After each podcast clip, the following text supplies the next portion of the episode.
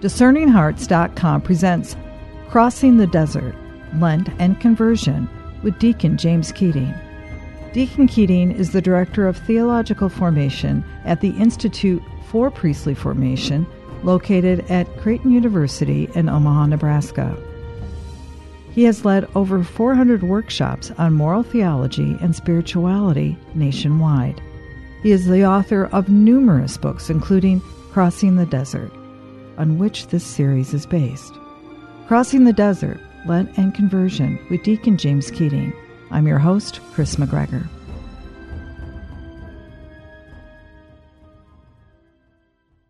Welcome back, Deacon Keating. Thank you. In your book, Crossing the Desert, Lent and Conversion, the chapter entitled The Desert of Ordinary Life is a actually quite a compelling title, because in ordinary life, who would have thought we'd be in a desert?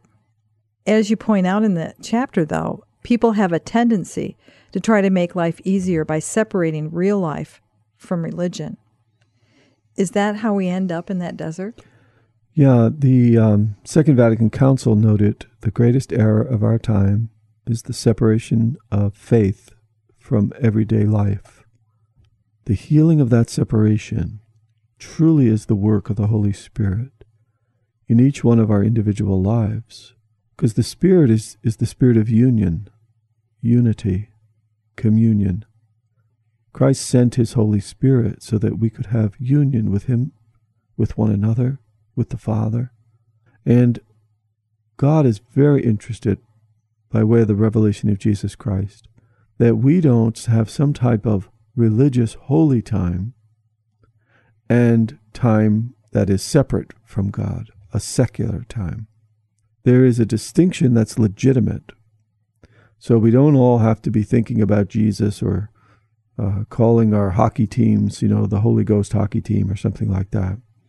We can definitely have uh, unique and distinct events in life, other than an explicit, or that that carry other than an explicit uh, reference to God. But God, for those who believe, is always in the fabric, even of that secular time. There's an implicitness to who is guiding us and who is leading us and who we consult with, the divine. So we have a legitimacy to say that this is a public school and perhaps God ought not be Uh, brought in here explicitly, or this is, you know, uh, a store that I run and I don't have to be talking about God twenty-four hours a day in this store that I manage. So there's a legitimate distinction between the religious and the secular. But there should never be a separation in our own lives, our own personal lives, between the fact that we believe that Jesus is our Savior and the fact that that belief affects our becoming holy. It should never be separated. Uh, it's just like, uh, again, analogically, a man goes to work managing a store. Well, his wife isn't with him, but he's always a spouse. He's always a spouse. He's not babbling on about his wife every day as he's managing the store, but he may be thinking of her. And uh, the fact that he goes home at a certain time and doesn't go off with his friends uh, is evidence that he carries her needs in his heart. And those needs have been with him throughout the workday. And his love for her defines him.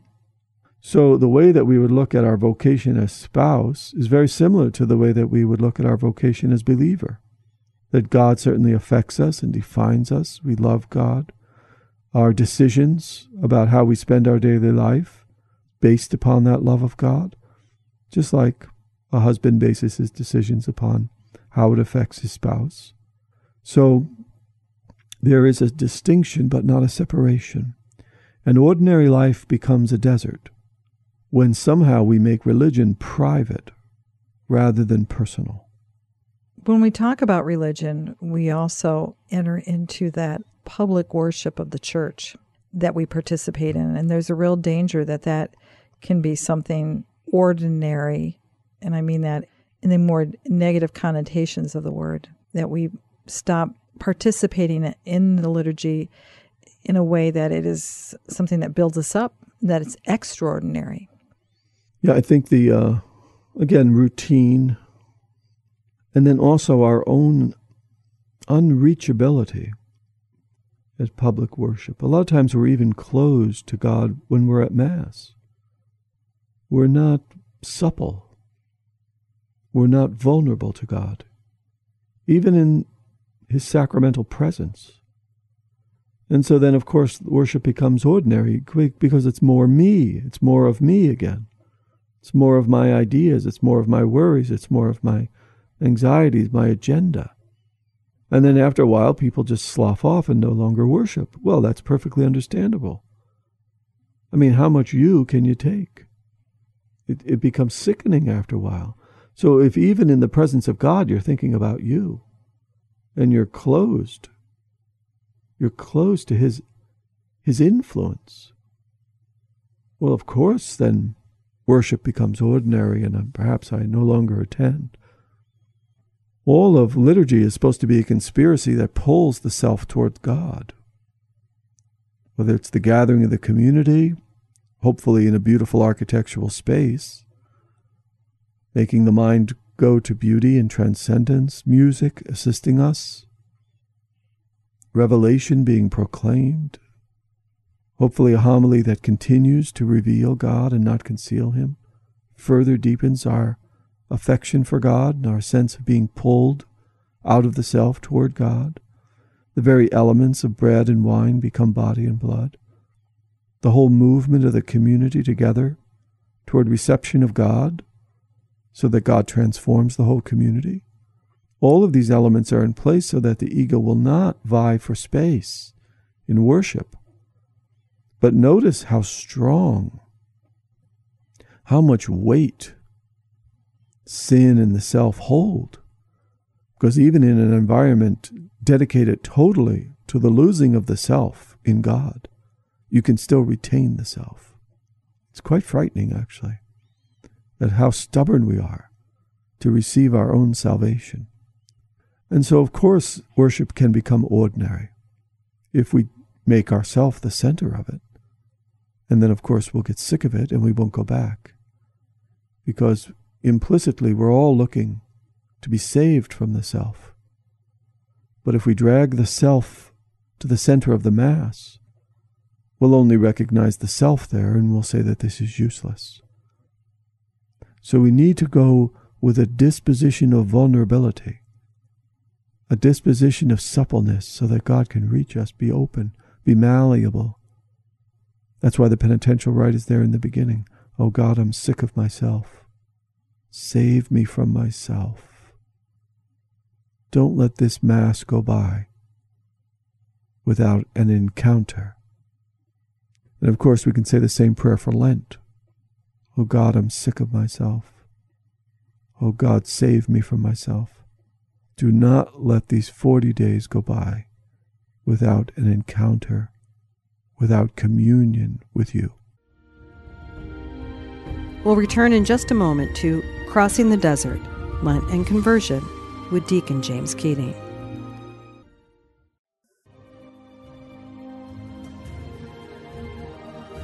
Did you know that you can obtain a free app which contains all your favorite Discerning Hearts programs?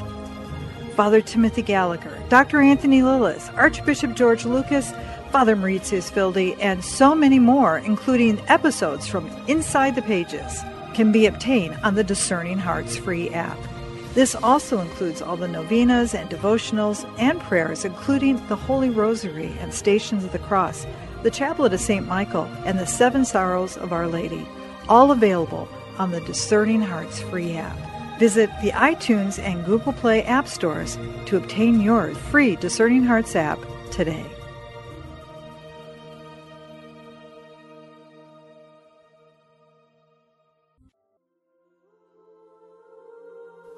The Memorare.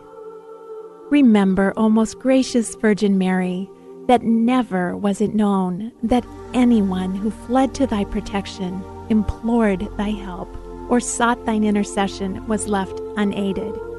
Inspired by this confidence, I fly to thee, O Virgin of Virgins, my Mother. To thee do I come, before thee I stand, sinful and sorrowful. O Mother of the Word incarnate, despise not my petitions, but in thy mercy hear and answer me. Amen. If you have been blessed in some way by the spiritual nourishment and teachings offered freely by all those involved with Discerning Hearts programs, please consider a positive review for the various programs on the iTunes and Google Play stores. This is a great way to help the ministry and is an encouragement to others who are seeking the best in spiritual formation to find and check out the programs. Won't you please help? It's an easy way to help give back and to be a part of the mission. Thank you, and God bless from all at Discerning Hearts. We now return to Crossing the Desert, Lent and Conversion, with Deacon James Keating. The word that jumped out at me when you were speaking was the malleability of ourselves, to be open. And doesn't Lent give us a unique opportunity to become even more ma- malleable, per se, because of the traditions that we have within our parish, those devotions such as Stations of the Cross and those moments of reconciliation. Yeah, the, the church shifts, just like it does with all its liturgical sh- seasons. It shifts in a noticeable way to to bring us up short. It's abrupt. It's now purple, and it's penance, and it's simple, and especially during the Triduum and Good Friday, there's, there's spareness to the altar, there's simplicity, there's everything is streamlined down just to the communion, just to the encounter that we're, we're hoping to have with Jesus. And then, of course, the jettisoning of sin in, in the sacrament of reconciliation, the liberation, the freedom there. Uh, it's all focused differently. It's all focused on penance and, and uh, regret and guilt. And, of course, people hate that, or a certain generation of people hate that. Oh, God, guilt. Oh, regret. And those are the ones who can no longer name sin. The whole generation of people in their late fifties and sixties don't even know how to name sin because they were so afraid of psychological neuroses. They were so afraid of scrupulosity. Some of it uh, well based on a previous generation of legalists. But they haven't heard. They haven't heard the, the regeneration of the love of truth brought to us by Pope John Paul the Second. They retained a closeness to guilt and regret, and a lack of facility with naming the truth about themselves. I am an adulterer. I'm a liar. I'm a thief. They can't name that. I'm unchaste in my marriage. No, they can't. They're afraid to go there. And yet the whole m- movement of the forty Days of Lent is a movement to a sturdy naming of who we are before God. Not who we want to be. Not who, you know, that whole resurrection people stuff. That, that's in the future, sorry. Who are we? We're those who are still crucifying. Crucifying fellow members of the parish by our selfish choices, by our idiocies at home with our family. No, we, we, we stand before God as who we are. He'll raise us later. He'll move us later. But right now, we need to get into the truth of who we are. And even if you're greatly advanced in holiness, especially if you're greatly advanced in holiness, even a venial sin will chafe. That's very different than a generation of people who have amnesia over how to name sin. Amnesia is not a virtue. Forgetting our sins and forgetting the capacity to name sin is not a virtue. It doesn't mean you don't have sins. It just means you have no capacity or virtue or skill in naming them. You're still hurting people. You're still hurting yourself. I don't think I need to go to confession. What would I say? I don't have any sins. Real living human beings say that asinine sentence. They do. It's pathetic. They've lost touch with truth. So they don't know where they stand in their relationship with God or one another. And Lent roars in with a cleansing breath to help us to see clearly again that all disruptions of human community and all disruptions of the human heart are affiliated with our alienation from the will of God. And by the grace of God, in His light, our intellect alights upon our sin through conscience, and we name it. And He takes it up to the cross, and He heals it. And He gives us back hope. And He gives us back the strength in our memory not to hurt again. And if we do, as Saint Francis de Sales taught, never be surprised by your sin. Never be surprised that you sin.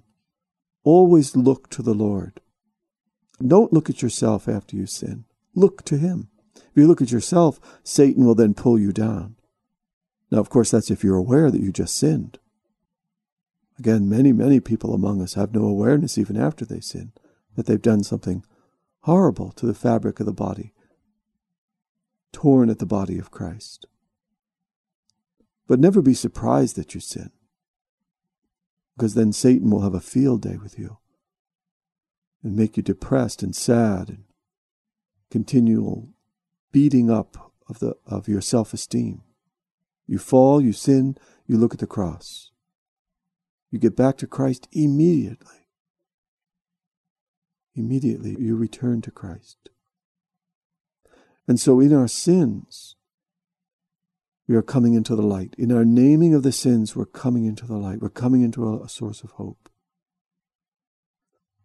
Let the cleansing breath of the Holy Spirit during Lent, let that great wind of God, that great breath of God, the Spirit, deepen your consciousness of where you stand before God.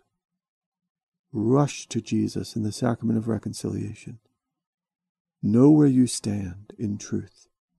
And then Jesus gives you back hope, healing, strength to overcome habits and patterns of sin.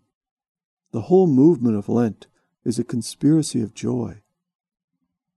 But first you have to stop the games. Stop fooling yourself. Stop living in the ideologies of the nineteen seventies. Come. Come to the truth of who you are. And Lent will then be a time of great elevation of spirit. It's not a downer. And of course, everyone was always worried about that. Oh, it's such a heavy downer. It's only a downer if you stay in your sins. If you give your sins to Christ, Lent is the greatest time of elevation into joy.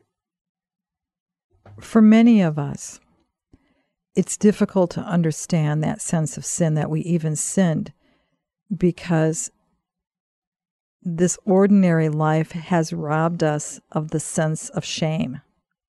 We no longer use the word shame in our actions because somehow through psychology that's something that is is a negative and that harms us. And and yet when you look in the scriptures, anytime there has been this separation that has been caused by sin, whether in that original story of our first parents, or even that of Peter and his actions in the, in the New Testament, there was always accompanied with that sense of shame.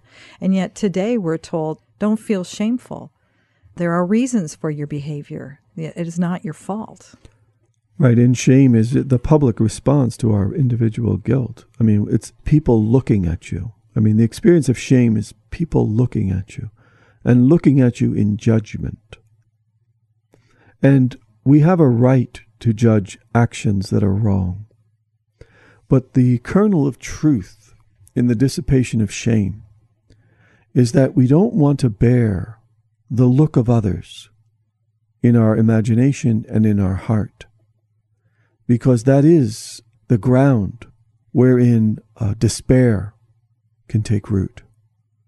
So it can be a an initial kickstart to conversion, where the community reminds us of our guilt. But we cannot stay there. We cannot play that photograph over and over again in our mind. I am bad. I am bad. People think that I'm bad. Because that's where, again, the satanic can enter and so fill you with despair that you'll forget uh, the ever upward movement of Jesus calling you to change and repentance. So shame has a, a role, but it can't become an abiding, habitual place to live. That's when it becomes dangerous. And uh, you can think of examples today where there's uh, no shame, particularly around the area of sexuality, where the community actually does not look upon anyone with any guilt anymore. And so there's a, a lack or an absence of public judgment. Again, is that healthy for the community? Possibly not. Possibly not. Because we lose a facility for judging our behavior against the common good. And we can never lose that facility between judging our individual behavior against the common good. Because if we do, of course, we're living in a, in a culture that has no capacity to see moral goodness, moral truth. And then that's when the The culture begins to decay. The lack of shame, the lack of public judgment against immoral activity is a sign perhaps that the community is decaying, because we have no common language about right and wrong. And so nobody makes the judgments anymore. So I think that we are we have lost the community's judgment, because the community has lost its understanding of its role as the protector and preserver of moral truth. Now truth, of course, is itself a word that is uh, vacant of meaning. All we basically use when we talk about moral issues is personal expediency, uh, what furthers your own personal goals and what does not. The objective truth is gone. So the objective truth is therefore gone from the from the parish community as well. And so the community that has no sense, if it's overly Americanized rather than being Catholic, but a parish that's overly Americanized will lose this sense that the community protects the truth, furthers the truth, hands on the truth. And therefore there is a role for the community to make a judgment about behavior, along, of course, with the individual who knows the precise circumstances of their own mind, their own knowledge, and their own freedom. The community can never replace the individual, and the individual can never replace the community, but we're living in a, in a time where we're more likely to see that happen, that everything is left to the individual. If the community replaces the individual, you get totalitarian communities. There is this beautiful revelatory interplay that the Catholic Church really treasures between the communal discernment of truth and the individual appropriation of that truth in conscience. And that tension has to remain. And the tension stays as a creative tension in the Eucharist and in the Holy Spirit, and doesn't collapse into some type of authoritarianism or totalitarianism or subjectivism or individualism on the other side. It, it keeps that tension in the power of the Eucharist and the power of the Holy Spirit. You say in Crossing the Desert that by participating in this sacrament, we are bid to not simply commune with Christ, but to go in peace. It will be Christ dwelling within us that supports us in this transformation of character, a transformation that ultimately affects the character of society as well. Yeah, there's the interpenetration again. We are persons in community, and we are a community of persons. So when we are told to go in peace, That is to bring that peace to the community that we have become by our own discipline, our own conversion. We have become peace. You are at peace. Your identity is drawn from the peace that you have between yourself and Christ in the depths of your soul, because you are brave enough to stand in the truth. Name the truth about yourself. Have Christ forgive it, heal it, and then go forth into the community to be a witness to that healing and to be a contagion of peace at the very deepest levels of your heart, at the level that nobody can take from you, because it's secured by Christ himself. So you're not flustered by moodiness, and you're not flustered by fashions and trendy thinking of our day. You're not flustered by political expediency, because you're living out of this deep peace that nobody can take from you, because it is continually given to you at that deep level by Christ himself. So you actually stand as a beacon of peace for others, as a witness that there is another way to live these brief years that we have on earth. We are not victims of this thinking, this trend, this ideology, this fashion. We are free. And we are free at the very core of our being because we are continually receiving the gift of peace from Christ. How do we receive that gift? We receive it by naming the truth of who we are in his presence. In other words, we don't hide from him anymore. When we stop hiding from truth and Christ, we start receiving peace. Thank you, Deacon Keating. Thank you. You've been listening to Crossing the Desert, Lent and Conversion with Deacon James Keating. To hear and or to download this episode, along with hundreds of other spiritual formation programs, visit discerning hearts dot com or download the free Discerning Hearts app available at the Apple App and Google Play app stores. This has been a production of Discerning Hearts. I'm your host, Chris McGregor. We hope that if this has been helpful for you, that you will first pray for our mission, and if you feel us worthy, consider a charitable donation, which is fully tax deductible, to help support our efforts. But most of all, we pray that you will tell a friend about discerning hearts dot com and join us next time for Crossing the Desert, Lent and Conversion with Deacon James Keating.